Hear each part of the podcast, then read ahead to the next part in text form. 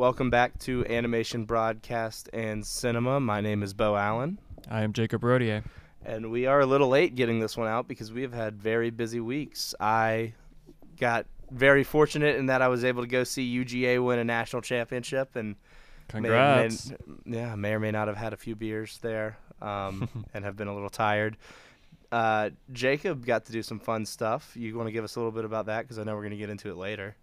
Um, yeah, I went to LA for a week, visited some friends, uh, got the full LA experience, went to all the, the spots, got shown around to all the all the tourist spots, um, and also went to a bunch of cool screenings. Um, and it was a lot of fun. I uh, we saw Jeff Goldblum, who's one of our theaters. Um, Kim Kardashian and Pete Davidson were roaming around near us. Uh, we tried to go to a restaurant, but they uh, shut down the whole restaurant, so we couldn't go because they wanted it all to themselves, which is fair. I get it. Um, I walked on to an HBO show, The Flight Attendant, with Kaley Cuoco, right on the pier of Santa Monica. They were just filming right there, and we walked on and were extras in the background, which was pretty cool. Um, so yeah, I- got the full LA experience, which was pretty cool. LA is a really really fun town. Um, Yeah. I got to go there to. I I got there. I got to go there in 2017 when UGA played in the Rose Bowl that year. Nice. Um, but we got to go all around LA. It was very very fun. oh yeah, I Um, got to back. see the um, now old Staples Center, which is now the Crypto.com arena. Yes. So I saw a bunch of crypto ads everywhere. It's pretty That is- interesting. that's where the Los Angeles Clippers play. I like that team a little bit. I, I find it fascinating that they included the dot com in the arena. Like it's crypto.com arena, I- not crypto arena. know. I hate the freaking name change. I hate it so yeah, much. Staples Center is just so iconic. I- now we're going to crypto.com. Like I don't hate crypto, but like crypto.com? Come on. I'll tell you what I hate though. That freaking crypto commercial that's Matt come out with Matt Damon. We've talked about that on here before, I think, though. Oh yeah. Like ugh. So it's the worst commercial I've It's just seen. so obvious he has no idea what he's talking about. I- I don't even think they told him it was a crypto commercial. it it doesn't seem like one until the very end when it only says Yeah. crypto. he doesn't even say the word crypto at all. That's ridiculous. It's mm. all right. Let's talk about movies. Got a little off track. All right. So, do you have anything that you're super pumped for in January? I think we're getting the finally distribution of the tragedy Macbeth, right? Um yeah, I think that's going to Apple TV. I think very soon. Uh, it it just I think it just started coming out in theaters though, right? Um, it came out end of December. I think. Oh, was, did they start screening it then? I thought they were holding off till. I thought like that was when it was like. Prom- I don't know. I, I could not keep track of what was going on in that movie, but it hasn't been playing in any big theaters uh, around me, uh, except for one indie theater. So oh, interesting. I re- it really wasn't on my radar, and I usually check the indie theater, but I guess I just haven't recently. yeah, it was definitely playing near me, but I saw it in L.A. Um, this past week, Right. and it was definitely a Macbeth movie. Was I it remember, good? I, remember watching it. It just like, especially in the first like ten minutes, and they started speaking Shakespearean language, and I was like, oh. oh God, did you fall asleep? No, I did not fall asleep. My friend did though for like half the movie. No. but it was it was just like it takes a minute to like adjust to like that level. You have to like get on their wavelength, and it took me a minute to do that. But once I was on the wavelength, I was fucking in. I loved it. It was great. Every shot was and composition was so perfect. Like everything was like it was almost too perfect. Like everything was just spot on. like the black and white was gorgeous, but just like the way people were placed, the way the light was shown, like everything was so direct, and you can tell that like Joel Coen definitely had like a, a big vision when he was making this, and it was just like a beautiful to watch it in like full display. Um, it, it was basically just the the normal Macbeth story. He didn't really change anything throughout, um, but it was still a fun watch, and he kept it very visually interesting the whole time. Oh, I'm excited for it. Um, Denzel was freaking amazing. McDormand was just all right. She was kind of just eh. But What? Denzel, Are you knocked it out be- are you making a joke? No, I didn't think I've McDormand was that good. I've never watched walked away from a movie with her in it and thought, eh, she's all right. She was just all right in this one to me. I don't know. Really? I think maybe because Denzel was just so good that he kind of Uh. just blew everyone else out of the water. But I don't know. McDormand was just eh. She kind of just like played herself. I just kept thinking Frances McDormand the whole time. Hmm. Interesting. But overall, yeah, it was a great movie. It was very visually pleasing. was a little bit of a phone in from her, just a little phone in. I don't think it was a phone in, but I- I think she was there for other reasons. Hmm. If you know what I mean. No. She's married to Joel Coen. Oh yeah, I forgot about that. I totally forgot about that. So yeah, Um, I think there's a little bit of a bias for that role. Yeah, I, I you know looking at it, not January has started off a little slower, which has been good for me because I got to finally catch up on Nightmare Alley. Mm. What'd you think? Um, I very much enjoyed it. I know I was talking to you after I saw it. Uh, I, I agree with everybody. Pretty much, it's it's a pretty bloated movie, Yeah. but I think, and I, it hurt me to say it. I think the only stuff that you really could have cut out was a lot of the carnival stuff. Like a lot of it wasn't super necessary, but it was the best part, which I think is why so much of it was left in there. yeah. It was the most interesting stuff, but it was a lot of it was the least inter- least necessary for the plot. Like, Yeah, like it definitely could have been uh, way shorter, but yeah, when you think about it, it's tough to see like what you want to cut because everything, everything kind of does is needed for like character development, and it, it helps progress not just the story, but just like the the characters themselves. Um, Right. So when you get to the end, it's like very satisfying. Um, but yeah, overall, I thought it, it was a it was a good movie. It was just it was way too long in some parts. yeah, it's not Guillermo del Toro's best, and I No. really, really, I wanted to love it, but like, I couldn't. But I really, I really liked it. Yeah. It's not a bad movie by any means. It's Cooper gave an amazing performance. Bradley Cooper was freaking great in it. Yeah. I, I mean, everybody was really great in it.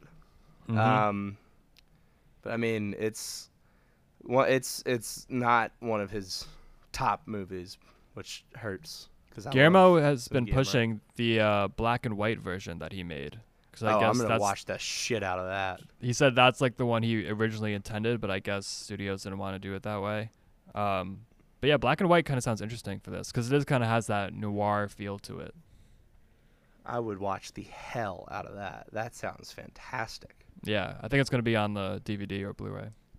Um, yeah, we don't get any more Guillermo until Pinocchio, which probably is coming Right. this year. I Live a action. dar- a, dark version too. Like mm-hmm. That's right up his alley. I would love a fucked up Pun Pinocchio intended. story. Yeah, I would love a fucked up Pinocchio story so Hell yeah. much. He's got a dark past. Mm. I mean, shit. The animated one at times, you're like, what are we? Uh, what are we doing here? Oh yeah. No, I'm Uh, excited for that. That should be good. Yeah, man, me too. Um, are, are there any movies? There's one big one for me, but are there any uh, particular movies you have left this month that are really catching your eye? No, January's it's dry season. Um. Oh well, actually, today I just bought some Sundance tickets because Sundance went online. Yeah. So I was I uh, went online right when they went live, and I bought um, tickets to see. Um, I'm already forgetting the name. Cooper Raiff's new movie. He made Shithouse, which won South by Southwest last year. Um, Mhm. his film got into Sundance, and it's called Cha Cha Real Smooth. Um, Ah. so I'm seeing that uh, the second to last week in January online, um, and I really want to see Jesse Eisenberg directorial debut, but it sold out in seconds. Called When You Finish Saving the World, so I couldn't even get to see that one. Um, but yeah, maybe I might see if there's any other ones that are still available, and maybe I'll buy one more to see. I'm um, looking at it right now. There's a decent amount still available of uh, single uh, screenings. Yeah, that's the ones I did. Um, and also, by the way, for anyone out there who is interested, there is a 50% off coupon um, on their website for ages 18 to 25. It's like the young adult coupon, I guess. Um, Hmm. But yeah, you can get 50% off, which is really nice. Uh, Cha Cha Real Smooth is sold out. Oh, I got in. Nice. Yeah. Um, there's some interesting titles here. I will have to come back to that. Um, Yeah, it was 10 bucks, which was awesome. That's very, very good. Or maybe I can just tell them I run a podcast and they'll send me screeners for free. Doubt Uh, it. I don't know if we're on that level yet. Um, Um, but yeah, that, that's it for me. Like, it's just the, the Sundance movies. I'm probably not going to see anything in theaters until February. yeah, this is probably a, a well, for in my case, Uh, this is gonna be a catch up on movies kind of time period for Yeah. me. I think I'm gonna go see The King's Man this weekend. Ooh, okay. I'm, I'm a big fan of those Kingsman movies. Yeah, they're Um, great. And then tonight, though, we're recording this on Thursday when we usually release. I am going to a premiere showing of Scream, the fifth in the franchise, uh, a iconic horror series that I am a very very big fan of. Is it a sequel or a reboot? It is, I think it's like what they're doing with Halloween, where it's like Mm. following all the events of it, but like also rebooting the style of it to Okay. like modernize it and make it a little less corny because it does get a little corny towards the end, but like that's also the thing with Scream. It's hard to tell like what's corny on purpose and what's corny on accident because they, while being legitimate horror films or slasher films, make fun of the slasher model. Right. So it's tough to see if like they fucked something up and they're being corny on accident or if they're doing it to make fun of other slashers. But uh, I think that's a lot of what makes these movies fun. And like they're real I mean they're great at building suspense and always good twists and stuff like that. I mean it's a it's they're really fun movies. And uh, I haven't seen any reviews about it, but I've heard Jacob has told me that it's done well. Yeah, uh, it's getting pretty good fans reviews. and uh, I just want them to. Yeah, I just hope they do uh, their best to like honor Wes Craven's original vision of it because this is the only one that he hasn't directed. He did all four of the original Screams, um, and I've listened to and read some oral histories and like everybody wanted to do really well on this movie. Like literally, like for Wes, this movie is dedicated to him, and he's such a titan of the horror genre and the slasher genre that um, it's got to be hard to make this movie you know, in his wake. And uh, I imagine uh, for what was his name, David Gordon Green, who did Halloween 2018 and Halloween Kills. Um, it's got to be hard to make a movie that uh, was directed by John Carpenter. It's got to be hard to touch something Right. so heralded. So I imagine they they they put all they're all into it. You know, I'm I'm not expecting a flop. Yeah, I mean, I'm looking at the IMDb right now. It has a great Metascore. It's got 65, which is pretty With- good for these type of films. Uh, that's like perfect for a slasher. Yeah, um, and like a lot of reviews are in the green, which is great. Um, Right. and the user reviews are good too. Some people are saying it would make Wes proud. Good. That's I mean that's literally the most important part to me. Like, um, I'm with, slashers with you. It's always a 50-50 shot on if you've seen them. Have you seen Nightmare on Elm Street? The animated one? What? No, never mind. I have not. The animate? No, there's no animate. Freddy Krueger kills you in your dreams. Right, right. And I've not seen that. Jesus Christ. Well, that's another Wes Craven movie, and they remade that movie in like 2009 or 2010, and they had uh, what's his name? I think it's Jackie Earle Haley who played Rorschach in Watchmen. Yeah, Jackie Earle Haley. Um, take over as Freddy Krueger from Robert Englund, who was an icon in the role. And honestly, Jackie Earle Haley, not a bad choice, but he's not Robert Englund. And they did this weird thing where everybody, it's like the late 2000s, 2000 start beginning of 2010 so everybody's like emo and alt and all this weird shit and it was terrible it was not good Mm. it hurt my soul like i my review of it on letterboxd is wow it was really bold of them to actually take a shit on wes craven's grave in the movie That's good. Um, but yeah, that was like a half a star movie for me. And like, if you know me, I don't like to hate movies. Like, I like to. I, I think a lot of movies are fun. eh, But fuck that movie.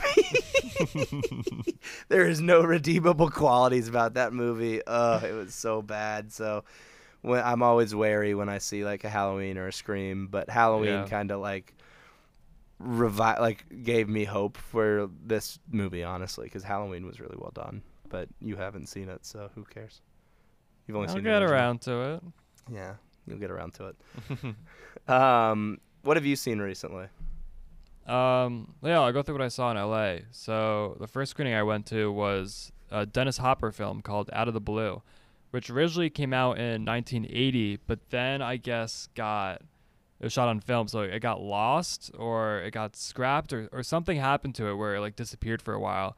And these two producers who were good friends with Dennis Hopper, um, I guess found one of the cuts and did have been working on it for like 10 years to restore it. So this is like a 35 millimeter 4K restoration of it.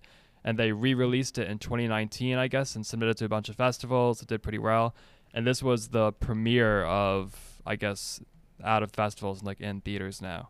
Um, so it was really cool. Natasha Lyonne was supposed to be there, but she couldn't because uh, cause of COVID. But this is like her favorite movie ever.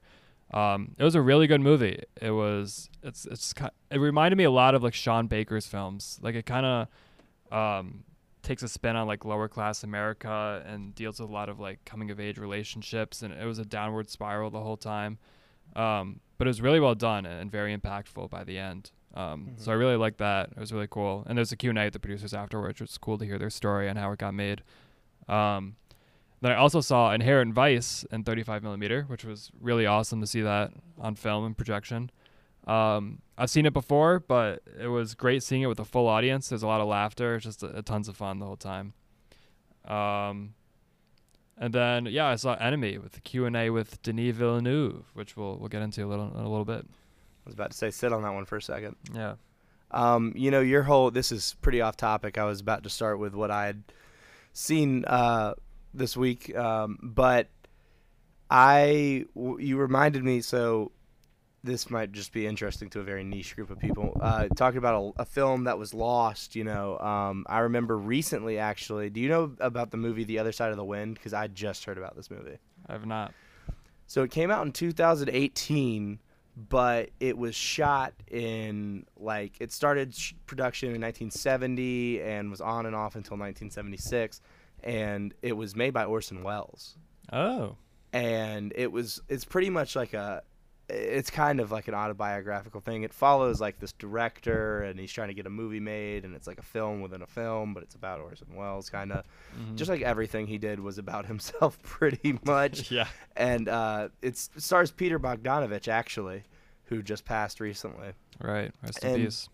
So they these a, a couple producers, I think I can't remember who exactly it was. I'm actively trying to look for it while I'm talking, but they these guys found it pretty much and edited it all together because it was never edited. And it's actually missing some parts. So they like I, I don't know how they did it but they added in the footage that was supposed to be there and released it on netflix in 2018 did they reshoot those missing scenes? I i have no idea what, what it was what was done. I need to kind I, I need to kind of look into. I feel like if they reshot it, it would be very hard to match the distinct style of how it was shot back then. I don't know, but they also put it into 4K by scanning it. Yeah. And put and it, it's a really cool process for how it was made, and they edited it in 16 and 35 millimeter footage. Yeah, that's awesome. And so, uh, and Netflix bought it and put it out. It's still on there um, Is it good? see. I, I don't know. I haven't seen it yet, oh, okay, but you just reminded me about it. It's on my list. In January 2018, a rough cut of the film was screened for a small select group of invite-only attendees. Among those were producer Philip Jan Riz- Rimza, uh, directors Paul Thomas Anderson, Quentin Tarantino, and Rian Johnson. Nice. Act- actors Danny Huston, who is the star, son of the film star John Huston, Crispin Glover, for some reason, and Peter Bogdanovich and Lou Race and Neil Canton, Peter Jason, who were in the movie, uh, were there too. That's very and cool. So yeah, i check I mean, that out. It is uh, a, a cool idea too. Um, and you know Yeah. something recently happened like that with the George Romero movie. I don't think that one was as well uh, accepted or reviewed. I think it was a little bit more hyped up than um, people thought. Like you know, people thought it would be a lot better than it was. Mm. Well, speaking of Tarantino, I went by. Tarantino has his own theater in L.A., and so Mhm. there there were no good movies showing when I was there. But I walked by it, and it was really cool. He had a lot of his um, set pieces in the theater, which is cool to see. Like a lot of stuff from Once Upon a Time in Hollywood. His Um, theater is very very cool. I haven't seen it, but Yeah. it's, that's just a cool thing to. I also passed the. ArcLight Theater, which is now closed, unfortunately. But it's cool to see that in person. I remember uh, all everybody that I know in LA was just mourning that theater. Yeah. and It sounds like it was the best. There are rumors it's coming back, but we'll see. I mean, I wouldn't be shocked if somebody bought it and revitalized it. Yeah, I think that's what's happening, but I think it's in the works. Um, so what I I'll, I'll just real quick do what hit what I've been watching. I did Nightmare Alley, which we've talked about. I rewatched uh, this movie called Stardust, which I watched for the first time in this uh, film class that I was in in high school, and it's a fantasy movie, and it's a really really cool one actually. It stars Charlie Cox, and uh, Robert De Niro is also in it, playing a pirate. Claire Danes is in it. Michelle Pfeiffer's in it. Uh, Ricky Gervais is in it. Ian McKellen is in it. He's the narrator. Peter O'Toole, Oh, it's Matthew Um, Vaughn. That's cool. Henry Cavill. What? Matthew Vaughn directed Matthew it. Vaughn directed. Yep. Um, and it's a really, really good fantasy movie, honestly. And I, I mean, it's a it's a blast to watch. I highly recommend it. Mm. Uh, I think it got pretty bad critical reviews, but like the f- the f- fan reviews are really are pretty good. I mean, people just enjoy it. And another movie that isn't uh, that people really seem to enjoy that I watched was Gravity, the Alfo- Alfonso Cuarón movie, For the first time? for the first time. Oh, nice. And also, what I realized was my first Alfonso Cuarón, or well, except for Harry Potter, but my oh, first wow. Alfonso Cuarón besides Harry Potter. And I, I really, I mean, I was like, this fucking guy made Roma. Like, I haven't seen Roma yet, but this does not seem like somebody who made Roma. Like, They're, yeah, they're, they're kind of opposite films. Um, but the technical achievements in it and the unreal. fucking, oh my god, the the dialogue wasn't very good, but I saw that in IMAX and I was just blown away. That's what. That's one of the best theater experiences I've ever had. Honestly. Uh, I, I would have felt like I was in space. I Yeah. remember I didn't watch it because I was like, oh, this kind of seems like it's gonna be boring. Like I'm not. Mm. I was like, I was like, I liked it. I thought it was good. in space. I liked it too. I mean, it's not like one of my favorite movies ever. I, it's definitely something I could put on when I'm bored hmm and like just ha- as a rewatchable. It's very exciting. Yeah, it's thrilling.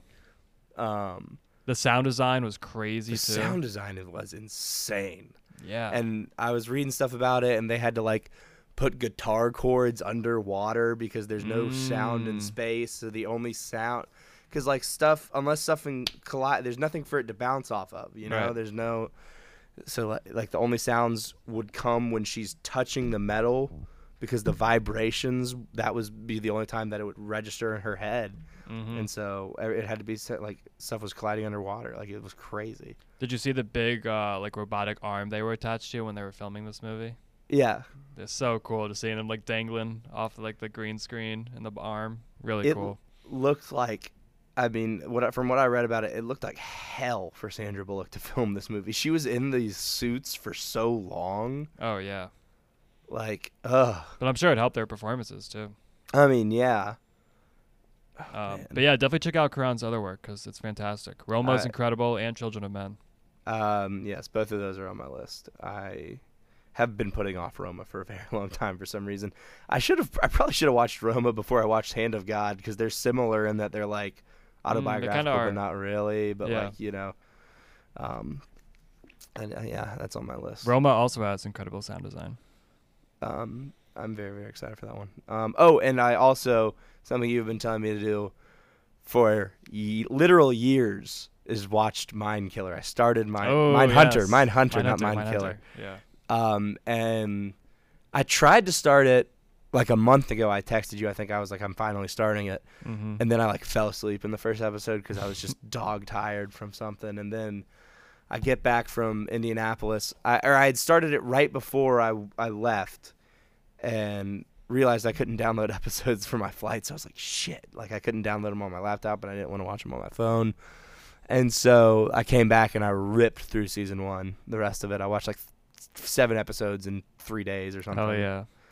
It's Um, gripping, man. Once you're in, you're in. I mean, and it's David Fincher to the max. I was like, this oh is a yeah. 10 hour David Fincher movie. My brain is all over the place. I love it. And season two is even better. Um, and like, I haven't, I, I think one of the biggest reasons that I wanted to watch it is because I just got that David Fincher book, and that's one of like, Mm. I, I haven't, the, uh, Mindhunter is one of the only things I hadn't seen, and then I hadn't seen uh, Panic Room is the last one I Mm. haven't seen from him. And so I was like, okay, I got to watch Mindhunter. I haven't gotten to that part in the book yet, um, but I've gotten to some of the films he shot before than that were crime movies like this and Right. about serial killers like Seven, you know. And so they talk so much about how uh, he shoots everything on these sharp angles, you know, and like seeing it for 10 hours is really jarring, which is what it's supposed to be because it's you it, it, everything's is so sharp, but like all the characters are slipping like into all these different places from where they started Yeah. and it's it is an experience of a show, man. And it's really cool seeing the depictions he does of all these actual serial killers. The interviews that they do in the in the show were real interviews, like word Yeah. for word. That's Mhm. Fucking chilling. Yeah. Oh, Jesus, it's scary. I love David Fincher, and I hate Ed Kemper. He's At so first- good though. oh my god, that actor's amazing. I was like, why is this guy not in more stuff? Oh my god. And they like nailed his appearance too. Like he almost looks exactly like the, the actual guy. Oh my god. I like it is spot on and it is terrifying. It is Mhm. and he's so calm and just seems so Fred's so fucking freaky, man. I love it. Oh, I love it. Oh, I just googled Ed Kemper real quick and people sell t-shirts with his face on it. Ooh. Some of them are the actor though, Fair. but some of them are not. And like it's girls modeling them. That's serial killer. This is a different episode, but that's serial ki- like we could, this is the serial killer talk we could do a different time when we do an actual serial killer movie, but the serial killer groupie thing, I've never understood it. So weird. It is very weird. All right. Um, so we're getting very close to the Oscars, which I am excited for. We I'm- are. I get. I'm excited for that month of them when we get to have a lot of fun with, um, picking what we think you know will win and talking about the process of how these things usually work and maybe even going back and changing a couple of the Oscars that we think aged poorly. Um, that's a tease for the future, though. They just announced that they will have a host this year. Yeah. Frankly, I didn't know. Did they have a host last year? Nah. Do you ever give a shit if that, who the host is? Oh yeah. I think I do. Really? Who's a host that you were like, fuck yeah, this guy's Ricky the Gervais. host? Was We're he the ho- When did he host the Oscars? Was it before or Three after? years ago. Was it? I thought it was the that Oh. was the Golden Globes. Sorry, it was the Globes. You're right. Which is which is why he was like, okay, I can do my none of this shit matters because it's the Globes and the Globes actually don't matter. You're totally right. It was Ricky Gervais on the, for the Globes. Um. exactly. Then, no, then actually, then yeah, I don't think there are any like memorable Oscar hosts. Um, I think I remember. They're usually like late night hosts. I feel like that host the Oscars. I was about to say one year when we did it, um, when, or not when we did it. Uh, Jimmy Kimmel was really really good at it. Yeah, he was But- solid. That was actually the last one. He did two in a row. He did uh, Moonlight's Right. win and Shape of Water's win, right. and then they haven't had a host since. Mm-hmm. Um, Yeah, because viewership was kind of just like going down eh, because of how long it was, and the host was just taking up a lot of that slot time. Neil Patrick Harris's was really good Mm, in yeah. 2015 when Birdman won. Yep. Um, uh, this aged poorly, but I remember watching uh, in 2011 when James Franco and Anne Hathaway did it. Oh yeah. Uh, did not age well, but they were good. James Franco Yeah. not not not so much anymore. No, I feel like all the Oscar hosts are like they're pretty decent when they host. It's just like it takes up a lot of time and people get uninterested after a little bit. Hurt Locker year was Steve Martin and Alec Baldwin. That's a really good one. But I, I understand them bringing it back because we talked about this before. I think you brought this point up is that they need viewership. So whatever catchy or trendy host is going to do that, they're going to choose them. Well, here's the thing. I saw murmurings, and this is not necessarily. Oh. I think it's a who- it's a big rumor. do, you, uh, do you know what I'm about to say? Tom Holland? Tom Holland. Yeah. I don't know if I necessarily love that. I think he would be a terrible host. Uh, yeah, I don't like Tom Holland. My Just guy. because he's way too young. Like he can't be making jokes about these all these established actors and directors when he's like just getting started, you know? Right. Then again, he is Spider Man. Like everyone's gonna be laughing at him because he's a kid. Like I, I can see him being like really meta about it the whole time, but I don't know. I feel like yeah, I think it, it could kind of work, but I just think he's too young at this age to, to host the Oscars out of all things. Um, I think my guy should stay away from that one and you know, let's but I do it. I do feel if he was the host, it would bring in a ton more viewership because everyone would be fascinated by what he does. Well, it's the it's also the No Way Home effect, like we were talking about. If No Way Home was nominated, a lot the viewership would jump up as well. Yep. Um, and I mean, I think, I mean, Dune's going to be nominated, so we're already going to get the Timothée Chalamet. We're going to get the Zendaya. Well, we'll double the Zendaya because her screen time in No Way Home goes up so high, so that even more Zendaya people will jump in and care. But Tom Holland would definitely bring viewership. What I'm worried about is it'll make people turn it off. Yeah, it could. and not necessarily saying like Tom Holland's not a funny, enthusiastic, you know, charming guy.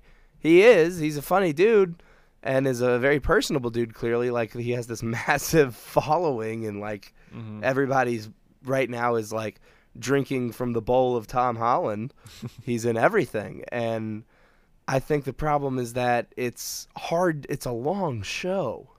I, it's just too early in his career. It's uh, it's too it's too early in his career. He's not necessarily even a comedic actor. Like he's funny in Spider Man, but I don't like James Franco could do it because he was funny and in a bunch of comedies. And then if you'll note, like if you look at the list, Steve Martin, Billy Crystal, Whoopi Goldberg, Chris Rock, Jon Stewart, all these people are uh, Steve Martin, Alec Baldwin, Ellen DeGeneres, Neil Patrick Harris. Like Neil Patrick Harris does theater and knows how to control a crowd like that Yeah, all the rest are stand-up comedians um, or late night show hosts like Jimmy Kimmel, and uh, so you have to be able to know how to work a room. It's not telling a joke into a camera; it's telling a joke into an auditorium full of people, Yeah. which is very, very different. If Tom Um, Holland got picked, he, there would be a ton of ghostwriters for him. Oh my god, yeah. But ghostwriting can't teach delivery, Right. and like Hugh Jackman did it too. But once again, he's known for stage acting as well. That's a very similar thing. mm-hmm. you have to know how to control a crowd and a a, a group in front of you. Um, I saw Pete Davidson. People were talking about. Uh, I here's the thing. I really like his stand up, but I don't think he's got the right energy for an Oscar host. Yeah, I think he's gonna be like downplaying it the whole time. Like not Uh, not as like harsh as Ricky Gervais, but just I don't know. He's just gonna be mundane the whole time. Right. He's gonna be like, who cares? Um, I if in my head, like if this was three years ago, you get John Mulaney and Nick Kroll on it. John Mulaney and Nick Mm. Kroll did the Spirit Awards, you know, the Independent Film Yep. Awards, and were fucking hilarious. That's a good combo.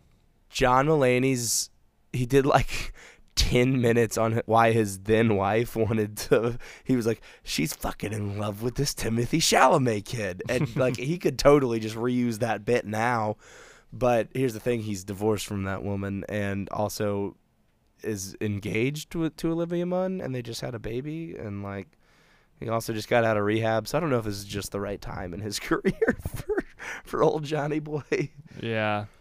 I had uh I think Paul Rudd would be a good host. Paul Rudd would rock Yeah. I I think don't that know. would be so much fun. because he's he's not a stand-up comedian, but he also but like it, it's clear when he's been in front of big crowds on like late night shows or interviews in front of just big groups of people, he knows how to like Comic Con interviews. He can work a room, Yep. and he's got the right energy for it.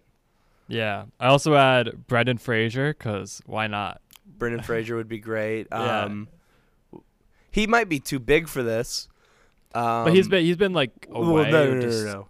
Disappeared for so long that I feel like this would be like his little comeback. You know. It would be a good welcome home. I was what I was gonna say was with he might be too big for this, but um, somebody who's pretty enthusiastic and funny, and can work a room. I was thinking, and not to go back into the Marvel pot, but uh, Robert Downey Jr. What's he up to? Something about him, Oh, right? yeah. Like that would draw work. in some fucking viewership too. Oh, totally. Yeah.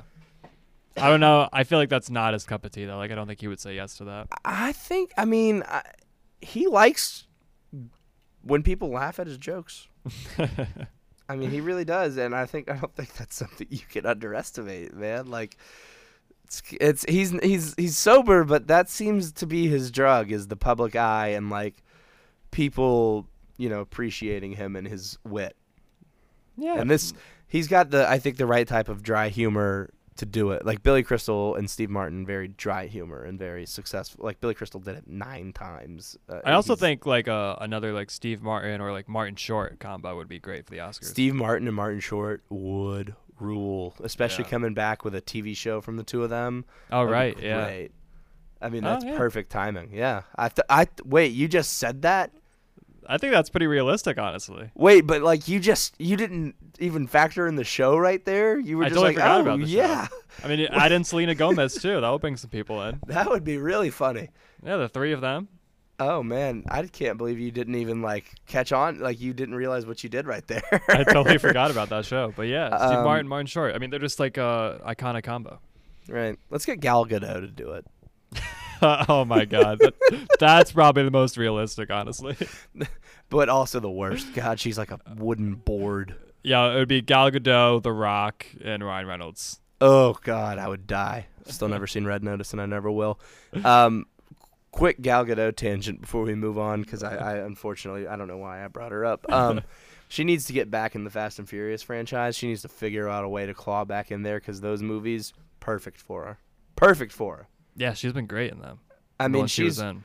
because she doesn't need to do anything like any actual acting all she has to do is stand there and let like the w- random russian billionaire touch her ass and then she lets han flirt with her and then we're good like we're in and out and she gets to shoot guns and you know she's Yeah, she plays a badass chick. army. yeah Um, I also the- had Keanu Reeves. I thought he would be a fun Oscar host. Another great time for him too. He is Yeah. rocking everything. My number one actor on my letterboxd. Um, I, I'm always down to see some Keanu Reeves. Yeah, I think it'll be a fun time. Um, Bill and Ted Three just came out. Matrix just came out. Um, John Wick Four coming out. John Wick Five being filmed like right now.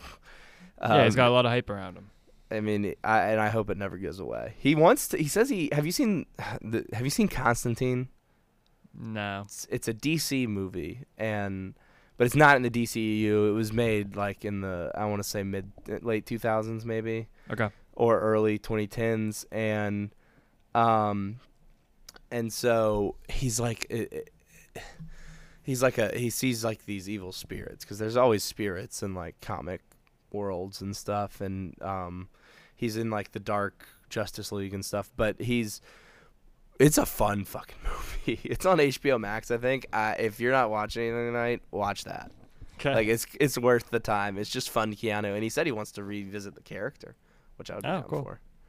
Um, why not in this DC multiverse shit? yeah, true. All right. Um, you got any more left on your little short list? I never actually made a list. I'm just spitballing.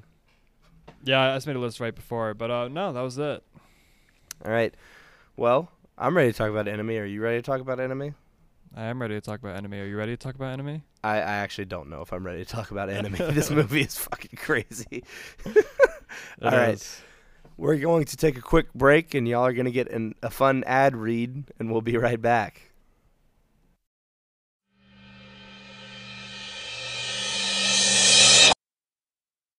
Hey, everybody, it's Bo here to tell you about our sponsor, Album Book Club. It is a book club, but, you know, for albums. And uh, they have weekly picks that they put out on their Twitter at Album Book Club 1, and they uh, have curators that choose picks week by week. Uh, it can range from hip hop to bluegrass to death metal to indie to pop. It's all over the place. Uh, it's a great way to discover new music. I've been following them and working with them for quite some time. They also put out their magazines on albumbookclub.com. They just put out an issue with Osar and Paris Price. Uh, they have great merch over there. It's all great looking stuff. Um, definitely check them out. Give the Twitter a follow. Give the page um, a look. It's great stuff. You're not going to be disappointed. Good way to discover music. Let's get back to the movie.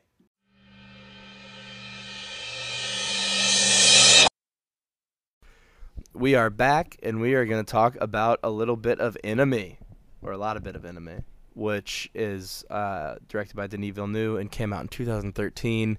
Um, came out after Prisoners, but I just learned was shot before Prisoners, Yep. um, which we'll talk about a little bit of that, I think, in a, in a minute. Do you want to give us what it's about?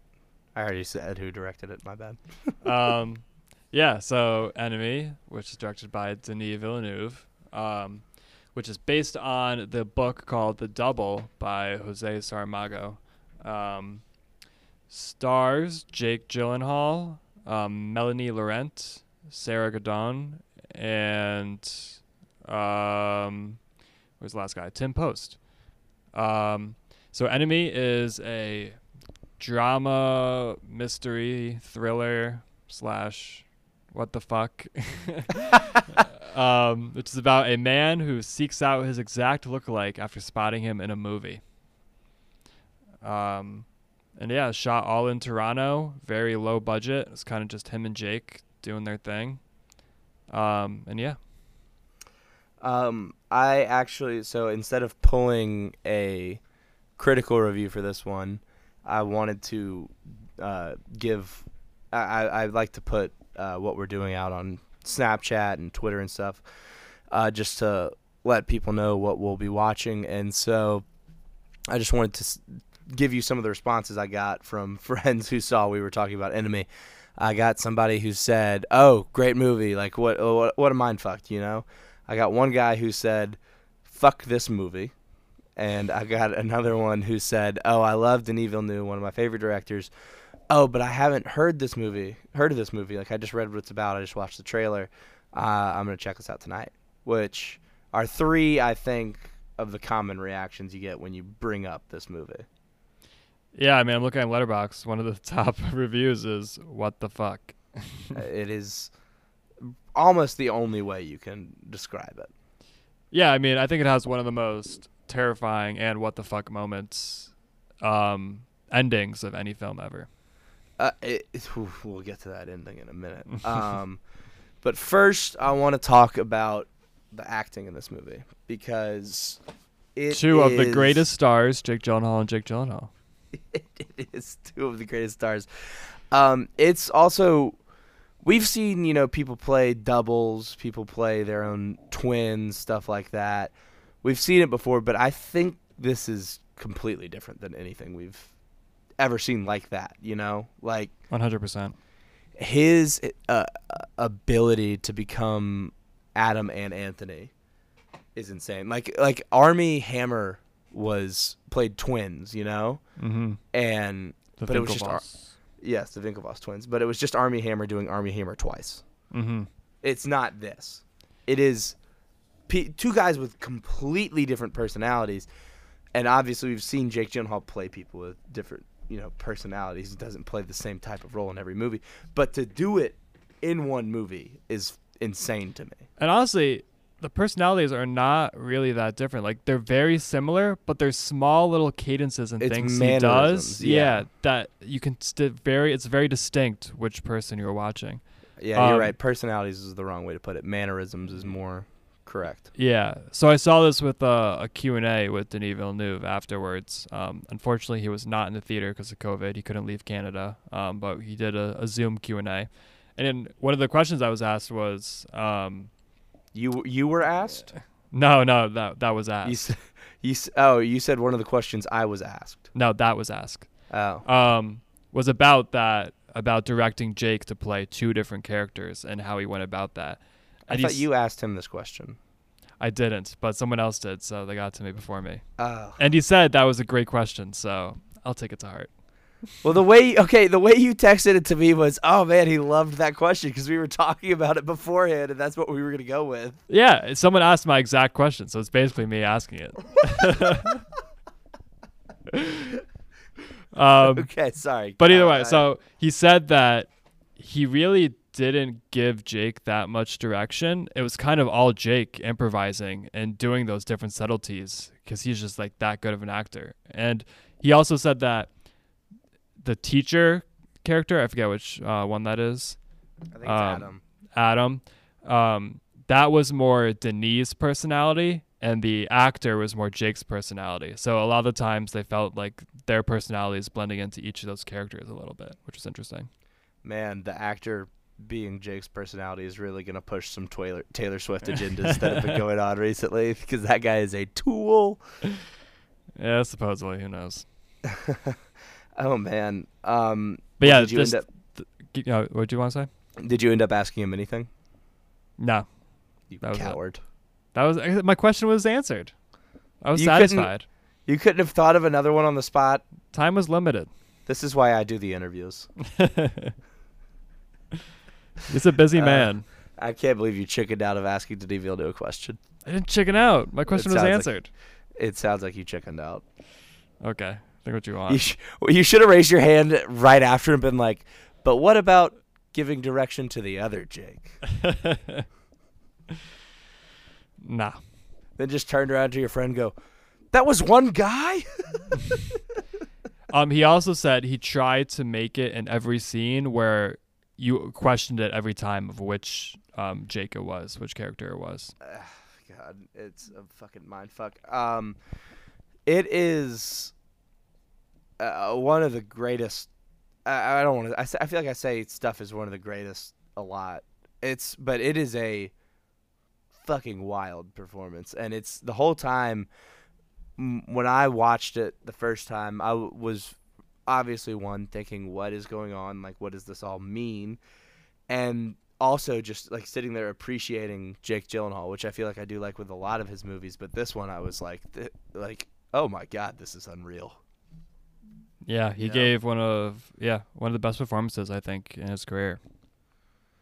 Uh, I mean, it's it's it's a lot. This movie is a lot to process. Um, both on Jake's part and Denis' part, because I think he it's a smaller setting than we're used to from him. You know, like in in it, we in most recent years we've seen these massive sets and massive scales because the last three things we've seen him do are Arrival, Blade Runner, and Dune. Each Mhm. one of those becoming bigger than the last. So I think in our mind he's become the oh man, big scale, big spaceships, big, you know, set pieces, big gorgeous landscape sci-fi director. Like Mhm. that's just where your mind goes with him. But he started off with these smaller movies and these smaller scale movies like Prisoners and like Enemy, which were shot around the same time. I actually haven't seen Sicario yet. I think I'm gonna get crucified for that one. I know. So I don't know how it is in terms of like scale, like of set pieces and Definitely landscapes and stuff. leans towards Blade Runner, Arrival, and Dune. Okay, so that was the beginning. Well, actually, I think you start seeing the inklings of that in this movie with his wide shots of Toronto, Mm-hmm. especially. Well, we'll get to. I'll hold this actually, but um, you know, the transit. It's like transitions between different parts of the stories. There's always a wide shot of Toronto. Yeah, and he also said during the Q and A that this was like his like his like gift to himself he, that he made this movie. It's like a little like special little film that he made because I think so. He made this before Prisoners. Um, Mm-hmm. yeah, so he made this before Prisoners, even though I think Enemy came out after Prisoners. Yes. Um, but yeah, he said this was like this. He knew this was going to be like one of his last smaller-ish films, and he was going to go on to bigger money and bigger scale after this. Um, so yeah, he was like very passionate. This was like a, a full passion project for him. Wow, that's such a like, yeah, I that's amazing to be like I I knew I was about to take off, so I I took one for them, one for me to heart. Yeah. it was like I'm about to make a shit ton of money and make a bunch for them, so I'm going to make one for me. One Yep. last one. That's basically what he said. A, a love letter for himself. I wonder why that was. Do you think so Prisoners came out first and um in the uh notes here I put all, this movie was coming off uh the back of Prisoners, which was a I think a really well I, I you know a lot of people knew this movie and a lot of people still know this movie. Um Pri- no Prisoners and with this coming out after do you think he saw where prisoners went and was like, "Yeah, okay, I'm about to like I'm about to blow," and enemy just like shows me doing a bunch of really weird concept shit. Like once these two combined studios are gonna want to court I- me. I don't think so, because he, he also talked about how much he loved the book, and as soon as he read the book, I think he wanted to make a, a film based off of it. Um, well, I'm not saying like he knew this was coming, so he decided to just make a weird movie. I'm saying like, well, I'm saying what made him think that. is is more what I'm asking. Like I'm wondering if like he saw what happened with prisoners and knew his name was getting out there, and then with this one he shows that he can do this weird conceptual shit and like you know and like I don't uh, think so. I, I think that maybe it's tougher to make weird films when you get bigger because you're dealing with a lot of studios and stuff. So maybe Right. that was his thing. He want he knew this is like a very small budget. He can do what he wanted. He had full control, and he wanted to go that route. Um, but I don't know. I don't think that was. I don't think he was that forward thinking. I don't think. I think he was just. This is a thing he was very passionate about, and he decided to make it.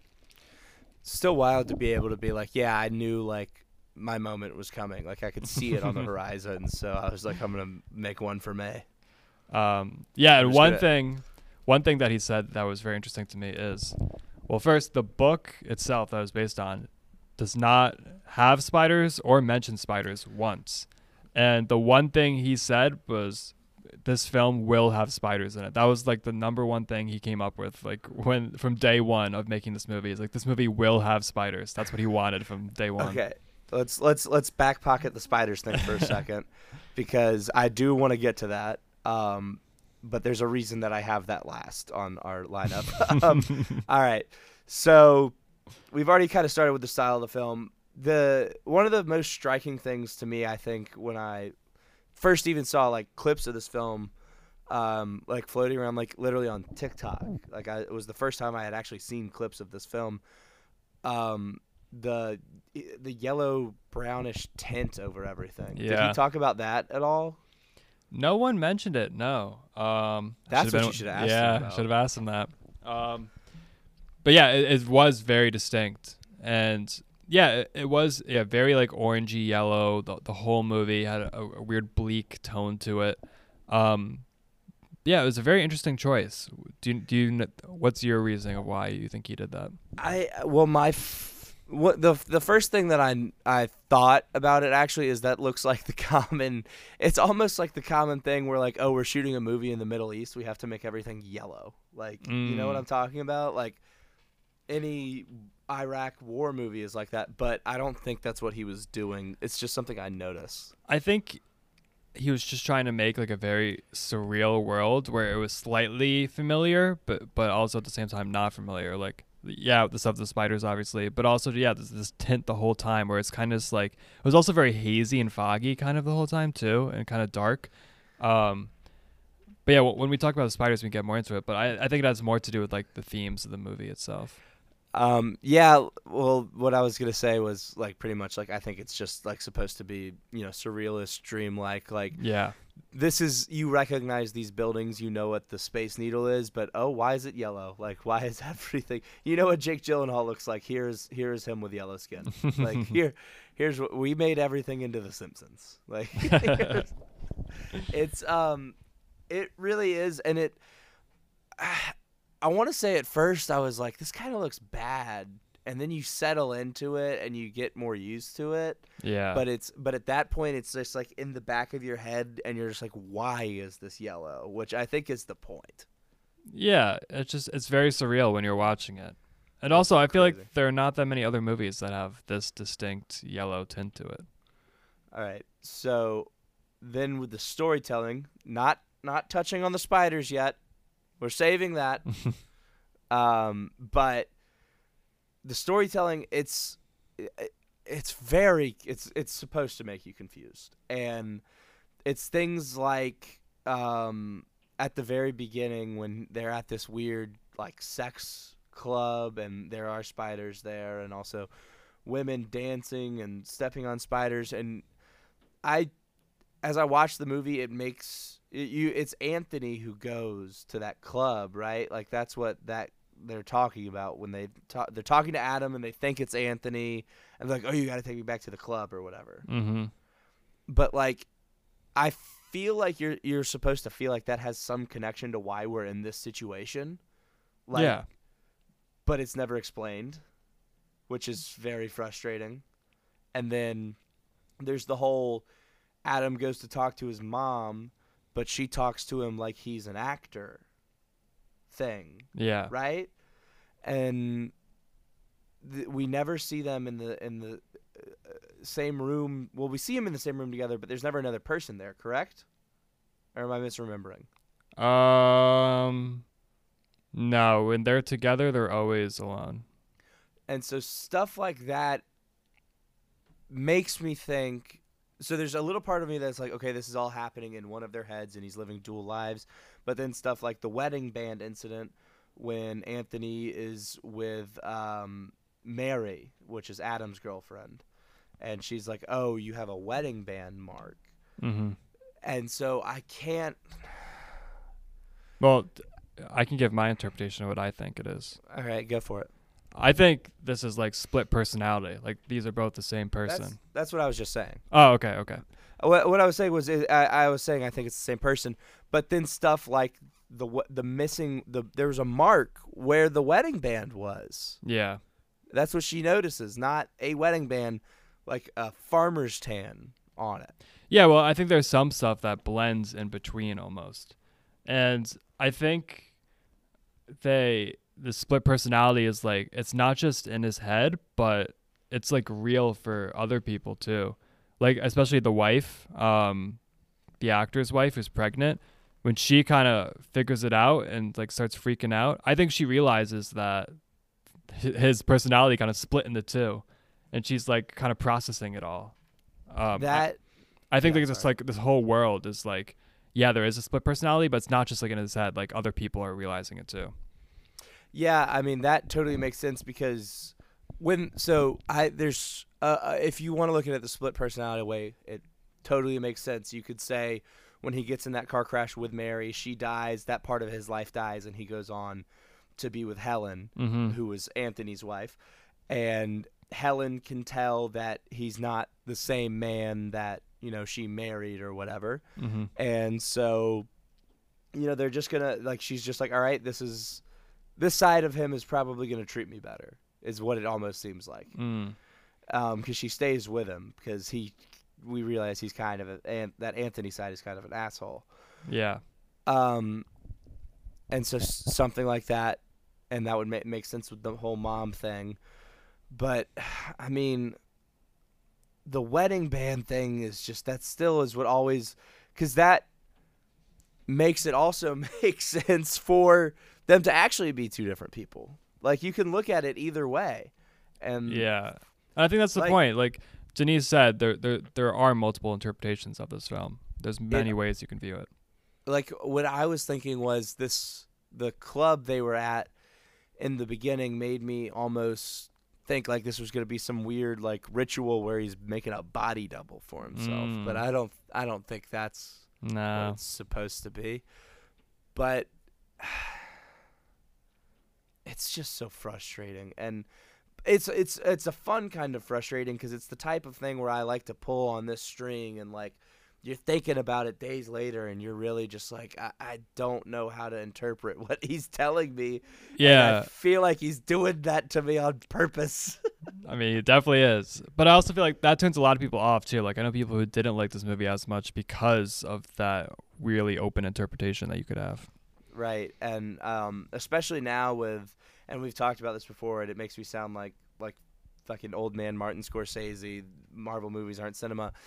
You know, Star Wars, Marvel, everything gets a backstory, and we don't always need a backstory, and stories don't need always always need a clear resolution. Like, they just don't. It's not. It's art is subjective, and it's okay not to like it, but also like you kind of need to grow up and know that you don't need to be spoon fed what things mean to you.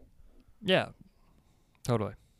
Um, I like. I'm looking at uh, just the synopsis right here uh, while we're talking, and one thing that I, I if you want to look at it from the uh, split personality angle, is uh, when Anthony like busts into Adam's apartment, and he's like, "Oh, I know you're pretending to be me, and like."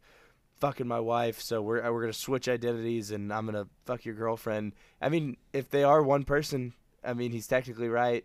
You know, he is fucking his wife, but like, you know, it's funny.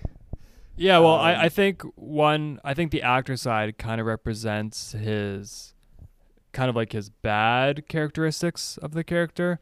Well, Like, clearly, yeah, Yeah, that he obviously likes to to cheat and go against his wife and not be faithful and all that. Um, and that and yeah, and the other one's like kind of like his I don't know if you say good, but his reasonable side. Um, and yeah, and they're kind of just like battling it out of which one is gonna be most present in himself. There was part of me at first thinking like, oh, maybe twins separated at birth, adopted or something, but that wouldn't explain why the mom gets the careers mixed up. Gets the career mixed up. You know? Yeah, no, there are definitely intentional things to make it seem like it's the same person. And I think Denis didn't say it in this Q&A, but I think I've heard him say it before that this is supposed to be like uh, subconscious, like to uh, one single person. Okay. Um, yeah, I'm just this part right now. He actually goes to ask if it's a twin brother that she never told him about. And that's when she says um, she's just proud that he has a respectable job, a nice apartment, and it was a good idea for him to stop being a third-rate movie actor. Yeah, and the mom in the beginning of the movie, in the in like a voicemail she leaves, says he has a shitty apartment. So. Oh yeah, but uh, so something with that, which the the the teacher does have a shitty apartment, but that could also be like when he was an actor, he had a crappy apartment and he was yes. just internalizing that. Mm-hmm. Well, it also yeah. could be maybe he had like a little bit of fame and then kind of died down and uh, right. resembled as a teacher instead. After his acting career didn't take off from being te- bellman number three. oh, um, another thing about the teaching is um, they talk about he talks about his his classes is a history class, mm-hmm. and he's doing this lecture over and over again about dictatorships and control and history repeating itself and you know he's he's literally repeating himself and another person is losing control and it's it's he talks about how dictatorships at the end tend to spiral, and he himself is spiraling completely out of control. Yeah, I had read, I've I have read a lot of uh, interpretations um, that deal with like imperialism and a bunch of other things like that. Can you tell give a little bit more about that? Uh, I don't. I didn't. I didn't read into it that much, but it is out there. I can send you it after. That that's some great podcast prep, there, man. Here's this really well, interesting idea about this movie. I forgot it wasn't interesting enough for me to read on because I have another uh, interpretation of it. Okay, I see. I but this is um for me like I don't particularly have an interpretation of it. Honestly, I my favorite thing with this movie is to talk about how other people see it. Yeah. And because when I've I've seen it twice now and I, I just can't nail down a perspective that I can see it from. Like it's just it's mind boggling to me. So I time. I have two interpretations. Okay. Um but they involve the spiders. Can we get to the spiders? Well, okay. we'll move the spiders up. Um okay. that's honestly probably better. But but so before the bef- the spider thing that I wanted to lead off with, just my favorite spider. Let's let's do our favorite spider. Can't be the last spider. Come on, the last one's the best. Cannot be the last spider because the best spider is the one over the city of Toronto that yeah. looks really fucking daddy long legs and like like it's like smoky almost. Oh, mm-hmm. that's when I was like, oh okay, I see how we're now getting to Arrival and Dune and stuff like that. Yeah, and also this is my second time watching it. I noticed so many more spider themes throughout. Like he mm-hmm. he does a lot of um, tracking shots of wires in Toronto, like just the street wires, and they resemble webs, spider webs. Right you see the crack in the window and the car crash which resembles a spider web. There's a lot more like webbing and, and like spider themes that I noticed visually throughout. Keep saying spider, I'm gonna start talking No Way Home. Maybe Spider Man was in there, um, creeping. Yeah, I've read uh, in this the trivia stuff about how the wires are, you know, intentionally shot to seem like a web around Toronto mm-hmm. and the the windshield. Um, but I don't. It, it, I saw one time he said something about it representing femininity, but I don't understand. I don't understand how. So that that's kind of one of my interpretations. This is the one okay. that I think is the most popular, which I read online. Um, is that spiders do represent women in a way, or right. almost about like the fear of commitment and like cheating and being faithful. So like the woman with the spider head in the hallway that walks down. Um, Jake, I think Jake is feeling trapped in his like web of Yeah. marriage. Um, and like he's he's afraid to like fully commit and like be because the uh, his wife is pregnant and they're having a kid and he's afraid of that. And I think that the whole movie is kind of like him battling being like faithful to his wife and then going out and cheating, which he cheats with the um, the other Jake's uh, girl. He also goes to that sex club and dungeon, and I, I think the the place in the beginning when we get to that sex club and we see the the lady squish the spider, I think that was him just like being completely unfaithful, like not caring about women at all, just doing what he wants, cheating and whatever. And then we kind of see the spider kind of grow and, and loom over him the entire movie and start getting bigger and bigger. And he's getting more trapped and trapped. And he's trying to to kill that off, which he successfully does in that car crash when he when he kills that version of himself. And he's like, I'm over this cheating and not being faithful. I'm gonna I'm going to my wife and I'm gonna stay with her. But then we get to the end and we see that that key, which is the key to the club, and we see him like revert back to his old ways. And as soon as we see that happen, that's when she turns into the big spider at the end. And when he walks into the room, she gets all afraid and scared and like pushes back against the wall because she kind of realizes what's about to happen. And because he's like, I'm going to go out tonight. And I, I think this is him kind of like reverting back to his old ways and saying that he's like never going to change. Yeah, that makes a lot of sense. Um, what I was, I remember. This is just a, a little tangent. Um, doesn't she say the wife says something like, "I thought you said you were done with that girl" or something to Anthony? Yeah. And she also think she's- says, Oh, sorry. She Go, also go, go, says go. like when um he's talking on the phone to the other Jake and he's like, "Are you cheating on me again?" Like I think I think he has a past of cheating, which is again resembling that theme of not being faithful. Um, I was wha- I, well. What I was gonna say was, do you think when she says that girl, do you think she means uh Mary? I don't know, maybe. Cuz I don't know if she knows what's happening at that point yet. Well, no, but I'm I'm saying like, obviously, if he is one person, and it's not, it, well, this is a very I, I don't know this. Is, it, he's got two personalities, and one of them has a girlfriend, the other one has a wife. So technically, he is like cheating on the wife or cheating on the girlfriend, however you want to see it. So maybe like some wires are crossed and like she's seen him with Mary before and it's I don't know.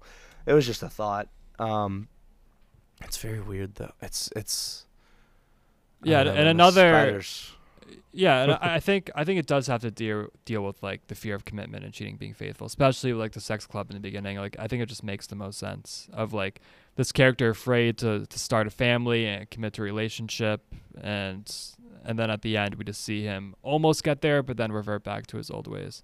Um, but another interpretation I had, which is kind of more generic um, and vague, I don't have as much details about this one, but I think the spiders also represent kind of like fear and anxiety and like being afraid to like take that next step almost or like completely like changing her life like you can see like one of the jakes being like him being comfortable in his old ways and then the other one kind of being this new scary version of himself that he's looking to like go towards but is afraid to and the spider's kind of resembling that as it gets like bigger and bigger throughout um so yeah i thought that was an interesting way to look at it too the plot synopsis on IMDb, which is uh, you know fan written. Uh, they don't have actual people on staff writing these, but uh, with the very big spider at the end, and he says Adam. It says Adam wakes up the next morning looking very content. He leaves the bedroom and opens the letter with the key inside. He knows Mhm. it's a symbol of his cheating nature yeah and he is unable to resist. He calls to his wife, telling her he plans to go out for the night. When she doesn't answer, he goes to her room, but Helen is not there. It's a giant room sized tarantula cowered against the rear wall. Adam, with a resigned look, sighs. The movie ends with a shot of Adam. His expression isn't that of someone who is scared, rather, someone who knows he must come to terms with the fact that he is no longer free to give in to temptation. yeah So it's making me think somewhat that you're. I mean, you're right. I think you're you're right about the it representing femininity and the cheating nature and stuff. But it, the optimistic side of me w- wants to think that like him probably hallucinating that spider, the giant spider, is him being like, okay, yeah, that part of me is gone. That part of me is dead. I need to be here. Mm, yeah, you could see it in that way, but I feel like the spider, he w- she wouldn't appear as a spider if that was the case. But yeah, I, I see the point with No, the I'm at sa- the end I'm being like, I'm saying that's what. Yeah, I'm saying that's what made him realize that. yeah, Like he took the key out, and then he was like, I mean, we can't see if she ends up turning back into a human, even though Right, she right. doesn't really turn into it. It's just how it's portrayed in his brain. hmm I think, uh, but him, it could just be like him just being like, ugh, fine. There's a lot of ways that side Yeah, could be taken. totally, and I, I think that fits more with like the spider representing fear and anxiety too, like him being comfortable in this like new setting that he's in. Right. God. God damn, why won't he just tell us? I'm I'm so upset. Yeah, And he, I he said in the the Q and A he was very adamant about it. Is that he's never going to say what the spiders actually resemble. I also just said that um I just said like not everything needs to be explained to you, but uh, I, he can he doesn't have to tell me what's going on actually with Adam and Anthony. He just needs to tell me what the spiders mean. No, I, I like the open interpretation. It's it's kind of refreshing in a way because we don't get a lot of those, Um and it sparks debate. It's, it's fun to talk about with people, like you said. but uh Oh wait, this is I'm looking at the trivia. Sorry, this says the f- the scene where Adam goes to meet Anthony in a hotel. There's a board which reads "free satellite," but there's only one L when in satellite, which is spelled with two normally, and so it says it's supposed to show that it's the same person instead of a double. It's a single. Wow, I mean that's kind of a stretch, but I I uh, I respect the fact that they they went that out with during like set design and prop design. I mean, yeah, like you know, it's and you're a filmmaker. You know, um, everything's there on purpose, Yeah. right? Um, another fun fact to add to that, um, all the shots in like the hotel, the house, the apartment, any indoor shot was a fully built set, which is Mhm. pretty crazy. I thought it was all like on done on um, on location, but no, it was all set. They had like lights, and especially for the scene where they film both of them in the same shot, both the Jake Gyllenhaals in the same shot. I was wondering how that was done because I'm like, no, because usually when they do doubles like that, it has to be done on a robotic arm because that's how you get the exact same movement and you do it twice. So then you can just input the other character in the same scene and it's the exact same movement so you don't notice anything like that. So I was always Mhm. curious how they got a, a huge robotic arm inside this like tiny little hotel room when they were doing that shot, but it was a set, which makes total more sense. It was really cool. They're able to control everything, which is awesome. Yeah. All right. So I think we briefly touched on this already, but it's kind of I mean looking at it, it's a little weird to see that this the beginning of this career if you look at it. I this turning into Arrival, Blade Runner and Dune, I think three of modern sci-fi movies that people really love and are really iconic to a lot of people uh starting you know this the way it did and f- for him for his career it's it's a it's kind of a long winding road it almost seems like Yeah, but I feel like it also this I feel like the scale kind of grows with each film. Yes Um like Enemy's definitely his smallest. The film before it, Incendies, I think is how you pronounce it. mm-hmm. Um that one was actually kind of big budget and was it was pretty big. Um but I, I think it he it was a foreign film. I think it was backed by a lot of foreign production companies. Um but yeah, starting if you're starting with Enemy like is, I guess a little bit more mainstream. Um Enemy is very small, but you can also see him playing with scales, like you said, with the big spiders and like the aerial shots in the city. Um, Prisoners, we do see get a little bit bigger. You have more a star-studded cast. It deals with like more uh, deeper themes, I guess. Um, Sicario definitely gets a lot bigger from there. Mhm. Um, and then then yeah, Arrival is huge. Deals with like existential. Blade Runner gets even bigger, and then Dune's even bigger than that. Like he keeps getting bigger and bigger, which is kind of crazy. Uh, one of the most interesting things to me is that people were or studio execs, producers were able to see it in him. Yeah. Like going from, uh, I mean, enemy to Sicario, even though the scale is expanding, but then saying, "Yeah, go make Arrival," like that's a big jump. It is, but Prisoners did very well uh, critically. Right? No, no, no, no. I I know, but I'm saying like trusting him. Who who wrote Arrival? I forgot. Uh, I don't know. It was not him.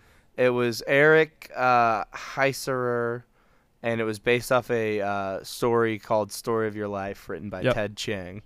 Yep. And so that is, I, I, I guess, the screenplay uh, probably had to be written with the intention of a large amount of scale with these ships, and. Uh, know or knowing that he would be able to execute this vision so well is a- a really heads up play by the people who you know booked him to who got him to do this movie. And then mo- even moving on to Blade Runner 2049 he had shown that he had pretty s- d- very solid sci-fi chops. And but it, even then this is like it gets like inter plan uh, not planetary but does it go interplanetary?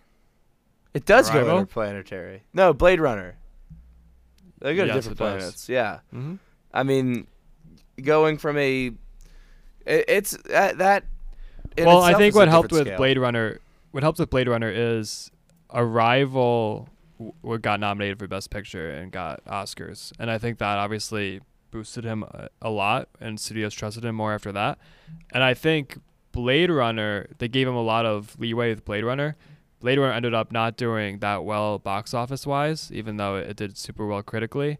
And I think that's why with Dune, it was hard to get it made. Like he, he was very uh, he stressed that like it was it was very hard to get Dune made, and that's why he couldn't make part one and two at the same time. Um, but now I think that Dune did do so successfully well critically and um, with box office. I think he's gonna have free reign for a while. He's gonna kind of be like Nolan, who's gonna give give him what he wants. You should. Uh, I, I I just checked his IMDb uh, page and director stuff. He's got Dune Part Two in pre-production, The Sun, which is a TV miniseries in pre-production. He's Mhm. got something called Rendezvous with Rama, which has Yep. been announced based off a sci-fi book. right, a Cleopatra movie, and a Dune TV show, all being made right now. Is that Dune TV show confirmed? The it's on IMDb. Dune: The Sisterhood. Yeah, but IMDb sometimes lets stuff go, even if it's a rumor. Uh, I don't know, man. But either way, he's still got he's got a lot coming up. it, it, I feel like a Dune TV show. I mean, if he wanted to, he could do it. Uh, he's probably if it does end up happening, he's not going to be directing all of them. He'll probably direct a No, but he'll take a producer credit. Yeah, yeah. Um, but yeah, either way, very exciting. He, he's definitely getting a lot of free reign to do what he wants. Um, I love Denis Villeneuve. Um, I think he is uh, obviously a top filmmaker of our time. I think his artistic vision Mhm. is his mind is insane, and his we've talked about it with Dune, but his, just his eye for scale is amazing, and his ability to structure a story, even one as convoluted as Enemy, or one that's well, I guess none of them are really super straightforward. Dune kind of is. I guess Dune has flashbacks, but F- and flash forwards. yeah, He he's he's it's a little bit like uh, Christopher Nolan. He likes to fuck around with time. Blade Runner 2049 is kind of a confusing movie. Um, Arrival, time is all over the place. That's a fucking jump rope. that's why we're doing a head-to-head Denis Nolan month. That is. Um, I think. Uh, I, I mean, I love Arrival with all my heart. Um, we've talked about it before on here. I think that's one of the first movies that we like. It, like a came out like I think when we had first met each other online, and that's one of the first movies that we really talked about a bunch together. Yeah, I mean that that's the movie that got me super into Denis too. Yeah, same with me. Um, and it's we'll we'll we'll. I have a theme, like week at least for uh, us to talk about something like this, but that's around the time where I started paying super close attention to movies and who makes them and stuff because I think mm. Arrival was one of the ones where I was like whose brain did this? Like what? Like what is going on? Like I had already like I had started with like you know the Quentin Tarantino type stuff. I was like okay I'm starting to understand directorial style and artistic style and you know so and like Christopher Nolan stuff. I I started with that very early on I think because Dark Knight uh, and those movies helped introduce people to that. And Inception was very big at the same time, um, and so that helped a lot of people start to recognize his style. And then Arrival made me perk up and be like, okay, maybe I need to like check out, like, like get a lot more into this. I think, I think that's what made me really start caring about all this stuff because I always loved movies and ha- had tons of fun talking about them and stuff, but I never really knew this Arrival. I think is what made me want to start analyzing them almost. Nice. Well, shout out to Nee. Yeah, I mean, and uh, we very well could end up doing Arrival, so I want to save some of it for the pod. But like, that is the first movie I think where I was like, and it's similar with Enemy, where I was like, what the fuck does that mean? Like, I know what it means, but like, what's it trying to make you think and feel about? And like, that's the first movie where I walked away like trying to think about stuff like that. Like, how is this supposed to make me feel? What are they trying Yeah, to tell it- me? It was very impactful. It's awesome. I love it. Ah, great movie. Ah, great director. We're doing Christopher Nolan next week. Yep. We're doing one in, one in, one out. Like, uh, I guess with directorial style, or not directors, not with uh, not with movies. Um, so we left all of the Dark Knight movies off last time. Correct. Yeah. We had Tenet on there. We did. So I think I I can't remember the exact poll. Do we want to put a Dark Knight on there? Yeah, we can throw it in. We know it's gonna. I feel like we know it's gonna win. uh, What if we Yeah. do Dark Knight, Inception again? I'm down to do some of his older movies. Well, I was gonna say Memento, Yeah. Dark Knight, Memento, Inception, and either The Prestige or We had the prestige in the other poll. I Wanna know. do the following? I don't know if anybody would know that movie. I think a lot of people Yeah. consider Memento his first movie. Uh, yeah, I mean that's yeah, but we could throw the following on there, and see Oh, what happens. I was gonna say the following. Who following. knows with our fans? I was gonna say the following, or, and it hurts me to say this, Dunkirk. We could do I'm good with either of those. I would love to do a Dunkirk podcast. Just, I know you would. That would mean I would have to finish the movie. I don't know if I can finish that movie. I can't sit through it. uh, Let's do it. Let's do Dunkirk, man. If I have to watch it, I have to watch it. All right. so it's officially Dark Knight, Inception again, Memento, Dunkirk. I like it. All right. All right. I'm gonna go watch Scream. I'm so I excited. can't wait. I really hope you scream. I might. I've never screamed in a horror movie. Maybe I will this I don't think I've ever screamed in a movie in general. I, sc- That's kind of it's very excessive to scream in a movie. I fucking hollered at No Way Home. Oh, okay. Well, that's cheering. That's not screaming. I don't know. I might have screamed like a little girl a couple times. Very high pitched scream might have been let out a few times. I definitely did a high pitched scream when I like a little girl when I saw that original Green Goblin costume, even though I'd already seen it in the trailer. I was just oh god, it gives me chills every time. I might go buy I might refund my ticket and go see No Way Home again now that I'm talking about it. You're the only one in the theater, and like you, you hear, you can when you walk by your theater that's playing Spider-Man, you can hear this one guy just going, "Ah!" It's me. um, well, not to completely disrail, but uh, Spider-Man: No Way Home did two million two hundred forty-two thousand dollars yesterday. Yeah, So I it's don't still know. kicking. I don't know if I'd be the only one in the theater. um, yeah, honestly, you probably won't be. No, but uh, I'm gonna go see Scream. All right. Thank you for talking movies with me again, buddy. I'll see you next week. See you next time.